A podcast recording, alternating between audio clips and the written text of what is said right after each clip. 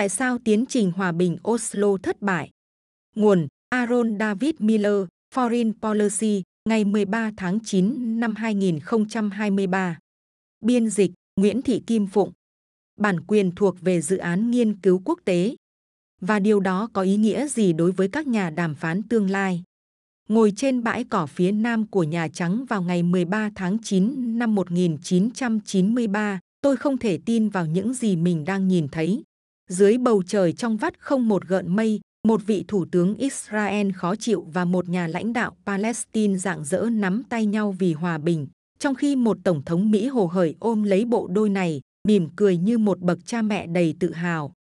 Đó là dịp ký kết thỏa thuận đầu tiên trong chuỗi thỏa thuận mà sau này sẽ được gọi là Hiệp định Oslo, vốn thiết lập một khuôn khổ tạm thời, mà nếu được thực hiện thành công, có thể thực sự dẫn đến đàm phán về tình trạng cuối cùng giữa Israel và Tổ chức Giải phóng Palestine. Ngay cả với tất cả những thách thức phía trước, tôi tin chắc rằng tiến trình hòa bình Ả Rập Israel khi đó đã trở nên không thể đảo ngược. Ephraim Halevi, người chỉ trong vài năm nữa sẽ trở thành người đứng đầu Mossad, cơ quan tình báo của Israel, sau này đã viết thư để đặt câu hỏi về niềm tin của tôi vào tính không thể đảo ngược đó và bày tỏ sự lo lắng về cuộc đối đầu tiếp theo. Phân tích của Halevi giống như một lời tiên tri. Hôm nay, 30 năm sau ngày lịch sử đó, những gì còn sót lại về tinh thần và nội dung của thỏa thuận Oslo đã bị nhuốm máu, bị chôn vùi và bị phản bội tại vùng đất Israel-Palestine, nơi giờ đây đã không còn chỗ cho hy vọng và ảo tưởng. Chính phủ cánh hữu và chính thống nhất trong lịch sử Israel nằm ở Jerusalem, những người kiên quyết sáp nhập bờ Tây về mọi mặt chỉ trừ tên gọi, cũng như mở rộng các khu định cư và tạo điều kiện cho người định cư khủng bố và bạo lực chống lại người Palestine. Trong khi đó, phong trào dân tộc Palestine bị chia rẽ sâu sắc, giống như một con tàu Noah mới, nơi mọi thứ luôn có cặp là hai phiên bản khác nhau, từ hiến pháp, chính phủ, dịch vụ an ninh, người bảo trợ, thậm chí cả tầm nhìn về Palestine. Ở Gaza, Hamas và phong trào thánh chiến Hồi giáo Palestine liên tục lên kế hoạch và khuyến khích các cuộc tấn công khủng bố chống lại người Israel. Còn ở Ramallah, chính quyền dân tộc Palestine yếu kém và mất uy tín do phe Fatah thống trị không thể hoặc không muốn kiểm soát các nhóm khủng bố xuất phát từ phía bắc bờ Tây. Tuy nhiên, bài học ở Oslo vẫn có một số ý nghĩa nhất định, bất kể tương lai có ra sao đối với người Israel và người Palestine. Từng là người tận mắt chứng kiến những năm định mệnh đó, cá nhân tôi nhận thấy có bốn điểm quan trọng. Một, tạm thời không thể là cuối cùng. Trên giấy tờ, Hiệp định Oslo có vẻ hợp lý và hấp dẫn. Lãnh thổ sẽ được chuyển dần cho chính quyền dân tộc Palestine để đổi lấy việc họ đảm nhận trách nhiệm an ninh. Như chúng ta sẽ thấy, tranh chấp qua lại giữa bên chiếm đóng và bên bị chiếm đóng sẽ phá hủy cách tiếp cận này. Nhưng nó đáng lẽ đã có thể tồn tại nếu hai bên sẵn sàng làm rõ ngay từ đầu rằng giai đoạn tạm thời sẽ tạo ra kết quả cuối cùng như thế nào và sau đó thực hiện các hành động tương hỗ lẫn nhau để chuẩn bị cho kết quả đó. Đối với người Palestine, kết quả cuối cùng là một nhà nước độc lập với Jerusalem là thủ đô. Đối với người Israel, kết quả cuối cùng của tiến trình đó vẫn chưa được xác định rõ ràng. Bị thúc đẩy bởi chính trị trong nước cũng như những nghi ngờ của chính họ về khả năng người Palestine xây dựng một nhà nước độc lập và liệu điều đó ý nghĩa gì đối với an ninh của Israel. Cả Thủ tướng Israel, Yitzhak Rabin, lẫn người kế nhiệm ông, Simon Peres, đều không sẵn sàng cam kết với bất kỳ thỏa thuận nào, dù có khi đó chỉ là một tầm nhìn khát vọng. Bạn có thể dành hàng giờ tìm kiếm thuật ngữ nhà nước Palestine trong các tài liệu Oslo, nhưng bạn sẽ không tìm thấy nó. Cần thêm vài năm nữa, thì ý tưởng nhà nước Palestine mới được đưa vào các giả định đàm phán của Israel.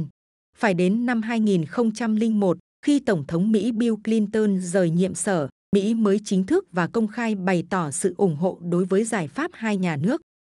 Khi không có mục tiêu cuối cùng rõ ràng để hướng tới, quá trình đàm phán đã gặp nhiều khó khăn. Tính đến năm 1999, vẫn không có một hạng mục nào của Oslo diễn ra đúng thời hạn. Các cuộc đàm phán về tình trạng cuối cùng đã được khởi xướng tận 3 lần, nhưng chẳng đạt được kết quả nào. Cả người Israel lẫn người Palestine đều không thể biết mọi việc sẽ đi về đâu. Nhưng hai bên đều đã trở nên mệt mỏi và cảnh giác với một tiến trình tạm thời dường như không có hồi kết. và thường xuyên bị gián đoạn bởi những cuộc tấn công khủng bố của Palestine và việc mở rộng khu định cư của Israel. Kết quả là tình hình hiện tại như chúng ta đang thấy, một ngõ cụt chiến lược trong đó hai bên bị mắc kẹt. Còn những khác biệt trong quan điểm về các vấn đề như biên giới và Jerusalem thì rất lớn, không có tầm nhìn chung và cũng không có niềm tin rằng một tầm nhìn chung sẽ trở thành hiện thực. 2. Các nhà lãnh đạo, chứ không chỉ các nhà đàm phán, phải sẵn sàng nhượng bộ.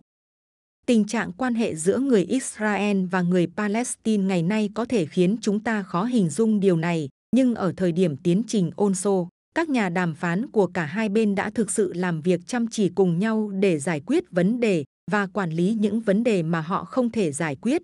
Nhưng không thể tìm thấy hành động tương tự ở các nhà lãnh đạo phải giải quyết các vấn đề chính trị của quá trình đàm phán và phải bảo vệ những gì họ có thể, cũng như né tránh những vấn đề mà họ không thể giải quyết.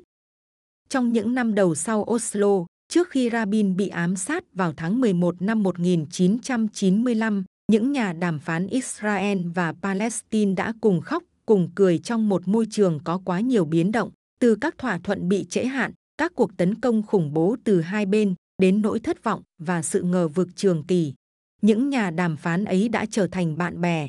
Tôi đã nhìn thấy các quan chức an ninh của cả hai bên, những người với đôi tay nhuốm máu, làm việc với nhau bằng sự tôn trọng và thậm chí là tình cảm tốt đẹp. Trong một phiên đàm phán ở khách sạn Lazum tại Jerusalem, Giám đốc an ninh bờ Tây Jabrin Zazub khi đó đã kiệt sức, đã nằm chung giường với Saul Mofaz, chỉ huy lực lượng phòng vệ Israel, nói đùa rằng ông cần chợp mắt. Đối với các nhà đàm phán, Oslo không phải một trò chơi có tổng bằng không, mà là cơ hội để đôi bên cùng có lợi. Quan điểm đó được thể hiện rõ nhất ở hai nhà đàm phán chính, Uri Savir và Abu Ala, cả hai hiện đã qua đời, những người sẽ nhanh chóng trở thành bạn bè. Khi hai người được phỏng vấn vào năm 2013, nhân kỷ niệm 25 năm ký kết Hiệp định Oslo, ý thức hợp tác đó đã xuất hiện nổi bật. Abu Ala, còn được gọi là Ahmed Quezia, phát biểu về lời hứa mà Oslo đã đưa ra. Sau nhiều thập niên đối đầu gay gắt, suốt thời gian đó hai bên chỉ nhìn thấy nhau qua nòng súng, họ đã nhận ra rằng có thể vượt qua hận thù, nghi ngờ, phủ nhận và những lằn danh đỏ của riêng họ. Cả hai người đều không phải là kẻ mộng mơ, nhưng họ đều nhìn thấy cơ hội mà Oslo mang lại để hiểu rõ hơn mong muốn của đối phương và nhân đạo hóa kẻ thù của mình. Đôi khi tôi nghĩ rằng nếu việc ra quyết định được giao cho Abu Ala và Savir thì Oslo đã có thể được triển khai hiệu quả hơn. Nhưng trong thế giới khắc nghiệt và tàn khốc của nền chính trị Israel và Palestine, các nhà lãnh đạo đều có những ràng buộc chính trị và ràng buộc cá nhân cần phải tính đến. Đối với Rabin, giải quyết vấn đề Palestine chưa bao giờ là lựa chọn đầu tiên của ông. Trên tư cách là Bộ trưởng Quốc phòng trong phong trào Intifada lần thứ nhất, Rabin bắt đầu hiểu rằng sẽ không có giải pháp quân sự cho cuộc xung đột và đến mùa xuân năm 1993, ông đã đi đến kết luận rằng không ai, không phải người Jordan, không phải người bờ Tây, không phải người Gaza, có thể thay thế tổ chức giải phóng Palestine làm người đối thoại. Tuy nhiên, hòa bình với Syria vẫn là ưu tiên của ông vì tính chất chiến lược của nước này và để tránh các vấn đề nóng bỏng như Jerusalem. Sau đó, vào tháng 8 năm 1993, khi kênh liên lạc Israel-Syria do Mỹ làm trung gian dù có tiến triển nhưng có rất ít cơ hội đột phá, kênh Oslo bí mật lại đạt được tiến bộ và đột nhiên Rabin bị buộc phải trực tiếp giải quyết vấn đề Palestine. Qua Hiệp định Oslo, Rabin đã đưa ra một quyết định lịch sử đối với người Palestine. Nhưng việc chuyển giao thỏa thuận đó sang một cơ quan hành chính và an ninh của Israel để mang lại cuộc sống tốt đẹp hơn cho người Palestine lại là một nhiệm vụ khó khăn hơn nhiều. Đến năm 1993, các chính sách chiếm đóng đã ăn sâu vào nền chính trị Israel và các quan hệ hàng ngày với người Palestine. Rabin cũng đã tự khóa mình vào một cam kết công khai, không dỡ bỏ bất kỳ khu định cư Israel nào trong giai đoạn tạm thời và sẽ chỉ làm như vậy như một phần trong đàm phán về tình trạng cuối cùng.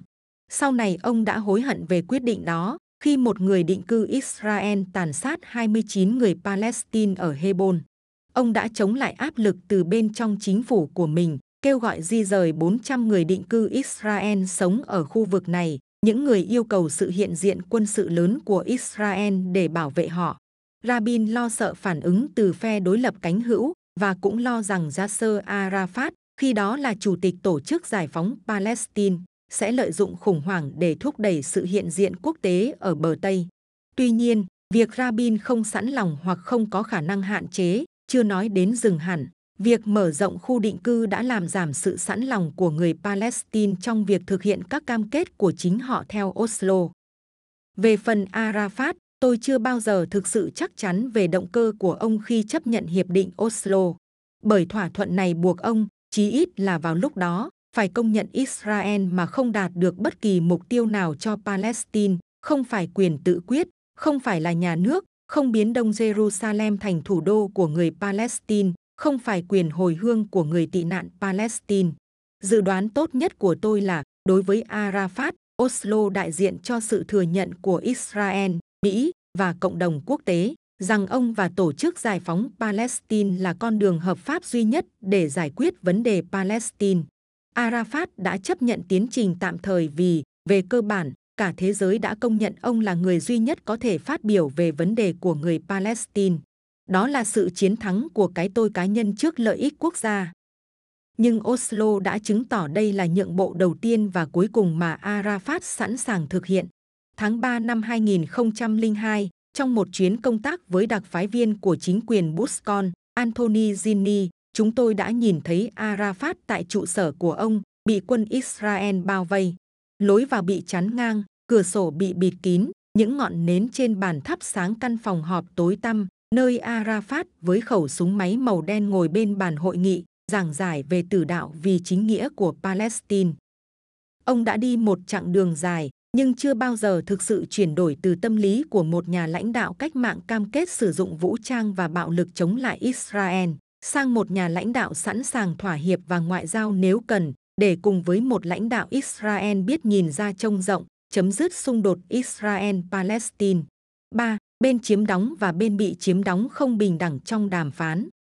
Tin tốt về Oslo là người Israel và người Palestine đã cố gắng đạt được một thỏa thuận thực chất và phức tạp giữa họ một cách trực tiếp, mặt đối mặt. Có một câu nói rằng, trong lịch sử thế giới, chưa có ai từng rửa một chiếc xe đi thuê. Tại sao? Bởi người ta chỉ quan tâm đến những gì họ sở hữu. Oslo là một ví dụ về quyền sở hữu đích thực. Thỏa thuận đạt được là do bản thân các bên đều có ý thức về sự cấp bách và nhu cầu để lợi ích của họ tương thích với nhau, mà không hề có áp lực từ bên ngoài. Nhưng thỏa thuận giữa Israel và Palestine cũng là một tin xấu vì sự mất cân bằng quyền lực giữa hai bên, một là bên chiếm đóng, Israel, và một là bên bị chiếm đóng, Palestine. Xét đến thực tế này, việc có thể thực hiện bất kỳ thỏa thuận nào liên quan đến chuyển giao lãnh thổ, hợp tác kinh tế và an ninh, cũng như xây dựng các thể chế của người Palestine thực sự là điều đáng kể. Sự bất cân xứng về quyền lực rất rõ ràng là bên chiếm đóng, Israel đã dùng quyền lực của kẻ mạnh, khả năng áp đặt ý chí của mình lên người Palestine. Điều này được thể hiện dưới mọi hình thức, từ xây dựng khu định cư, tịch thu đất đai, phá rỡ nhà ở, cho đến đóng cửa các thành phố và thị trấn ở bờ Tây, ngăn cản việc đi lại và các vụ giết người có chủ đích. Trong đó vấn đề xây dựng các khu định cư là đặc biệt nghiêm trọng, từ 115.700 người định cư Israel ở bờ Tây và Gaza vào cuối năm 1993 đến giữa năm 1999, con số đó đã tăng lên 176.973. Mặt khác, người Palestine sử dụng sức mạnh của kẻ yếu, khủng bố. Là bên yếu thế trong đàm phán, các nhà lãnh đạo Palestine đã hợp lý hóa việc sử dụng khủng bố, bạo lực và đấu tranh vũ trang chống lại Israel như một công cụ có thể chấp nhận được để chống lại sự chiếm đóng của người Israel và việc mở rộng khu định cư đang diễn ra. Dù hầu hết các cuộc tấn công khủng bố trong những năm đầu sau Oslo đều do Hamas và phong trào thánh chiến Hồi giáo Palestine thực hiện, ngoài tầm kiểm soát của chính quyền dân tộc Palestine, Arafat, người chưa bao giờ từ bỏ việc sử dụng bạo lực như một công cụ tiềm năng, không thể hoặc không muốn ngăn chặn các cuộc tấn công khủng bố hoặc bắt giữ thủ phạm. Từ góc nhìn của Israel, đất đai đã được chuyển giao cho người Palestine, nhưng nạn khủng bố vẫn tiếp diễn, đặt ra câu hỏi về độ tin cậy của tổ chức giải phóng Palestine. Còn từ quan điểm của người Palestine, Israel đang tìm cách thử lòng họ. Người Israel đang chiếm đoạt vùng đất mà người Palestine tin là thuộc về họ và bất kỳ biện pháp xây dựng lòng tin nào cũng chỉ nhằm đảm bảo người Palestine hành sự tích cực. Những tư duy này đã tạo ra một rào cản không thể vượt qua. Trong trường hợp không có bên thứ ba có thể giúp cân bằng sự bất cân xứng về quyền lực và thúc ép các bên thực hiện các cam kết của mình. 4. Bên trung gian hòa giải phải có mặt và đáng tin cậy. Trên nhiều khía cạnh, những năm đầu sau Oslo là giấc mơ của các nhà đàm phán Mỹ. Người Israel và người Palestine cuối cùng đã làm được điều mà chúng ta đã khuyến khích họ làm suốt nhiều năm, cùng nhau giải quyết các vấn đề của chính họ. Rabin đã thông báo cho Ngoại trưởng Mỹ Warren Christopher về dự thảo thỏa thuận Oslo vào tháng 7, trừ điều khoản công nhận lẫn nhau. Nhưng cả Rabin và Arafat đều không muốn người Mỹ tham gia vào quá trình đàm phán. Rabin muốn Mỹ góp mặt chỉ để gây áp lực với người Palestine, nhưng cảnh giác rằng người Mỹ có thể chuyển hướng ủng hộ người Palestine, trong khi Arafat lo ngại Mỹ sẽ đứng về phía người Israel. Vì vậy, trong giai đoạn đầu cho đến khi Rabin bị ám sát vào cuối năm 1995, vai trò của Washington chỉ giới hạn ở việc tổ chức các lễ ký, tập hợp các nhà tài trợ và đóng vai lính cứu hỏa ở những thời điểm quan trọng khi đàm phán rơi vào khủng hoảng, chẳng hạn như khi một cuộc tấn công khủng bố xảy ra, hoặc khi một khu định cư Israel lại bắt đầu mở rộng, hoặc các hành động đơn phương khác đe dọa tiến trình hòa bình. Phần lớn là do sự phản đối của Israel, điều mà Mỹ đã không và không thể làm là tạo ra thứ có thể thực sự mang lại sự bền vững cho tiến trình Oslo một cơ chế giám sát để buộc các bên phải tuân thủ các cam kết mà họ đã đưa ra và, nếu cần thiết, áp đặt hình phạt cho trường hợp vi phạm. Nhưng tất cả chỉ là một giấc mơ xa vời. Một phần nguyên nhân là do quan hệ truyền thống đặc biệt của Mỹ với Israel khiến việc trở nên cứng rắn hơn với người Israel, nhất là trong vấn đề mở rộng khu định cư, sẽ là đi quá giới hạn. Phần khác là do quyết tâm của chính quyền Clinton trong việc cải thiện quan hệ với Israel sau những năm tháng đầy sóng gió dưới thời Tổng thống Bush cha. Phần khác nữa là vì, khi nhắc đến những vi phạm Hiệp định Oslo, tấn công khủng bố thường được cho là nguy hiểm hơn mở rộng khu định cư, và điều đó khiến Mỹ đứng về phía Israel. Từ thời Oslo trở đi, với người kế nhiệm ủng hộ hòa bình của Rabin là Peres, và đặc biệt là với Ehud Barak tại thượng đỉnh trại David, Clinton không muốn gây trở ngại cho các thủ tướng Israel. Về cơ bản, người Mỹ, bao gồm cả tôi, đóng vai trò là luật sư của Israel. Trên thực tế, điều này có nghĩa là Israel có lợi thế về quy trình, nội dung thỏa thuận, được phối hợp chặt chẽ và không gặp phải bất ngờ. Tôi sẽ không bao giờ quên, vào ngày thứ tư của hội nghị thượng đỉnh, tôi gặp nhà đàm phán người Palestine Saeb Erekat trên một con đường ở khu nhà. Ông dừng lại và hỏi khi nào phía Palestine sẽ nhận được bản dự thảo của một báo cáo mà chúng tôi đang chuẩn bị về các vấn đề cốt lõi. Tôi nói rằng việc chuẩn bị mất nhiều thời gian hơn dự kiến. Mỉm cười, Saeb đáp, Aaron, anh đã đưa nó cho người Israel trước phải không? Tôi cũng cười và tiếp tục bước đi. Sau vụ ám sát Rabin, Mỹ đã cố gắng đóng một vai trò tích cực hơn.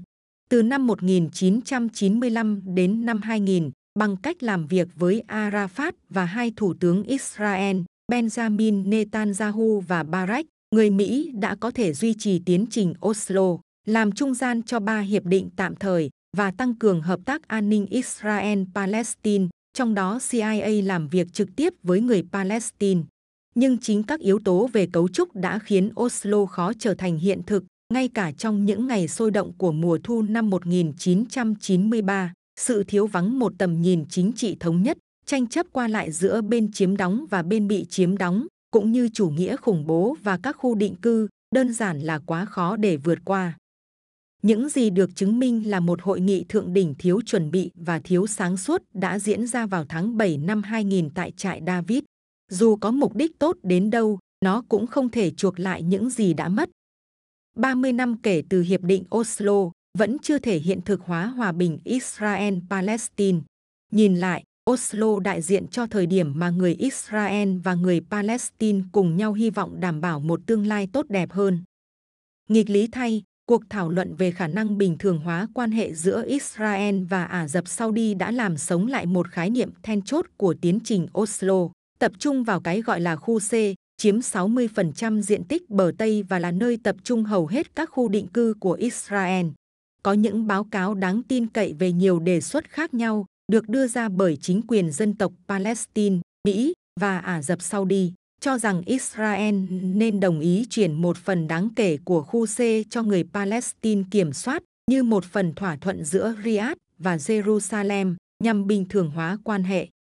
Một đề xuất như vậy gần như chắc chắn sẽ bị các bộ trưởng cực đoan trong chính phủ của Netanyahu phản đối và không rõ Netanyahu, người đang khao khát một thỏa thuận với người Ả Rập, sẽ linh hoạt đến mức nào. Tuy nhiên, sẽ là một điều phi thường nếu kiến trúc đã chết yểu và bị chôn vùi của Oslo được hồi sinh để cố gắng cứu vãn những hy vọng tiến bộ đang lụi tàn nhanh chóng trên con đường hòa bình Israel-Palestine. Nhưng ngay cả với khả năng này, vẫn chưa xuất hiện con đường rõ ràng để chấm dứt xung đột và vẫn chưa có nguyên tắc tổ chức nào mà đa số người Israel và Palestine có thể chấp nhận. Đừng từ bỏ hy vọng, chúng ta không thể làm như vậy và cũng đừng khuất phục trước những ảo tưởng và giả định dễ dãi về những viên đạn bạc có thể mang lại một tương lai hòa bình cho cả hai dân tộc. Nếu Oslo chứng minh được điều gì, thì đó là ngay cả với tài lãnh đạo và sự hợp tác, hành trình vẫn còn rất dài, chứa đầy khó khăn và thường xuyên thất bại. Điều này không có nghĩa là quá khứ chính là điềm báo. Không ai trong chúng ta có thể nhìn thấu mọi chuyện và từ bỏ việc tìm kiếm một nền hòa bình công bằng và lâu dài giữa Israel và Palestine là hành động không có trách nhiệm về mặt đạo đức và nó không có lợi cho Mỹ. Chúng ta cần những nhà lãnh đạo coi hòa bình là điều quan trọng cho người dân của họ, những người sẵn sàng thấu hiểu và làm việc để đáp ứng nhu cầu của phía bên kia. Một bên trung gian hòa giải sẵn sàng chấn an, kiên nhẫn và cứng rắn với cả hai bên khi cần thiết, và hai quốc gia cuối cùng nhận ra rằng giải pháp lâu dài và công bằng phụ thuộc vào sự cân bằng lợi ích, chứ không phải sự bất cân xứng về quyền lực. Hiện tại vẫn chưa có điều nào trong số này. Tuy nhiên, một ngày nào đó, Mỹ có thể có một cơ hội khác để theo đuổi việc kiến tạo hòa bình giữa Israel và Palestine và chúng ta nên làm như vậy mà không ảo tưởng hay cho rằng mình có thể làm mọi chuyện một mình hoặc dễ dàng từ bỏ mục tiêu nếu gặp phải những thách thức nghiêm trọng. Với những người Israel và Palestine có tư duy đúng đắn và dũng cảm, sự hỗ trợ từ thế giới Ả Rập và hơn thế nữa, cùng rất nhiều may mắn, một ngày nào đó, ai biết được, chúng ta có thể đạt được nền hòa bình đó.